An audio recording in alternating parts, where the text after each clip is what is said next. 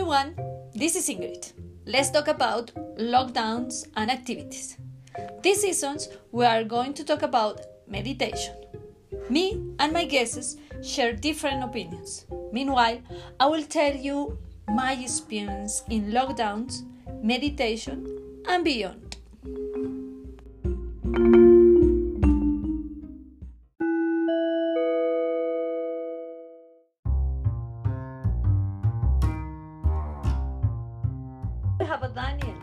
Hi, Dan. How are you? Good, and you? I'm fine. Uh, Dan, do you want to introduce yourself? Sure, my name is Daniel. I am originally from Colombia, but now I live in uh, Cornwall in England. Um, I like uh, many things. I like uh, being outdoors. I like traveling, uh, seeing family and friends. Wow, sounds like you're really an active person. Uh, yeah, I like to do different things, try new things. I prefer to do things outdoors, but um, I try most things. Okay. Uh, okay, um, Daniel, we are talking about meditation. Have you meditated before? Uh, yes, I have a little bit. Um, not a lot, uh, but uh, and the last time I did it was a ago actually. Um, but yes, I have enjoyed it. I've uh, done it mainly through apps and um, YouTube videos uh, that have guided me. Um, but yes, I have enjoyed it. Hmm. Nice. And did you find it uh, difficult? Um, a bit, uh, a little bit. What is the most difficult thing you you feel it when you start meditation? And the most difficult thing I think was to do a routine, to keep doing it, um, keep meditating every day, for example.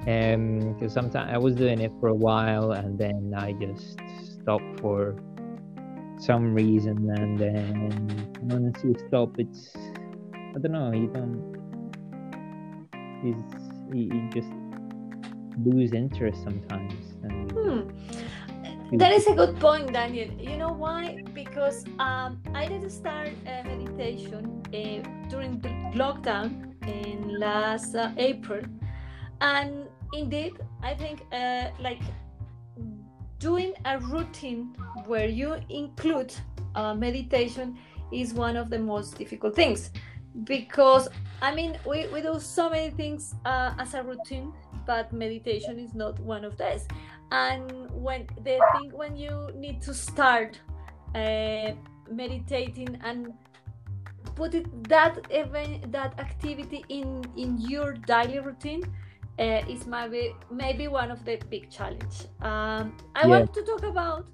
i want to um, explain more about uh, how i achieved that routine that meditation activity in my routine Yeah. so i want you invite you to follow this uh, podcast and to understand and to learn a little bit more about that Yeah, sounds great. Thank you.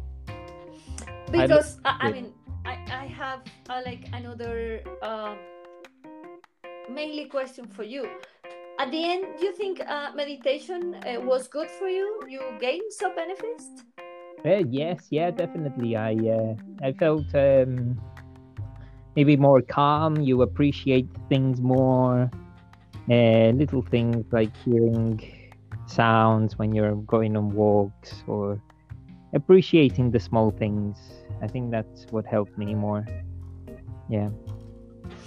and you think uh, you would like to uh, continue meditation or make a part of your life meditation Yeah, it would be nice to do it again and hopefully keep it in as a routine. Yes, I would be.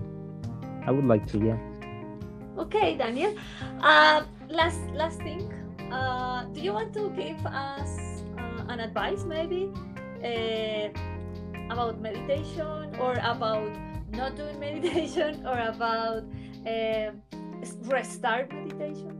Um, I think it's just up to you what you like, but um, I think for me, it was uh, maybe not to get too worried if you um, lose focus um, and to yeah i think use it to enjoy the small things that you sometimes ignore or you don't um, yeah you don't enjoy them as, as much when you should enjoy the small things. I think that's what meditation helps with. Hmm. thank you daniel. Uh, i really appreciate your time and no how problem. you shared uh, your thoughts with, with us. No so problem. thank you and hopefully uh, see you soon. Talk yes. to you soon. Take care. Okay take care. Thank you. Bye bye daniel. Bye bye bye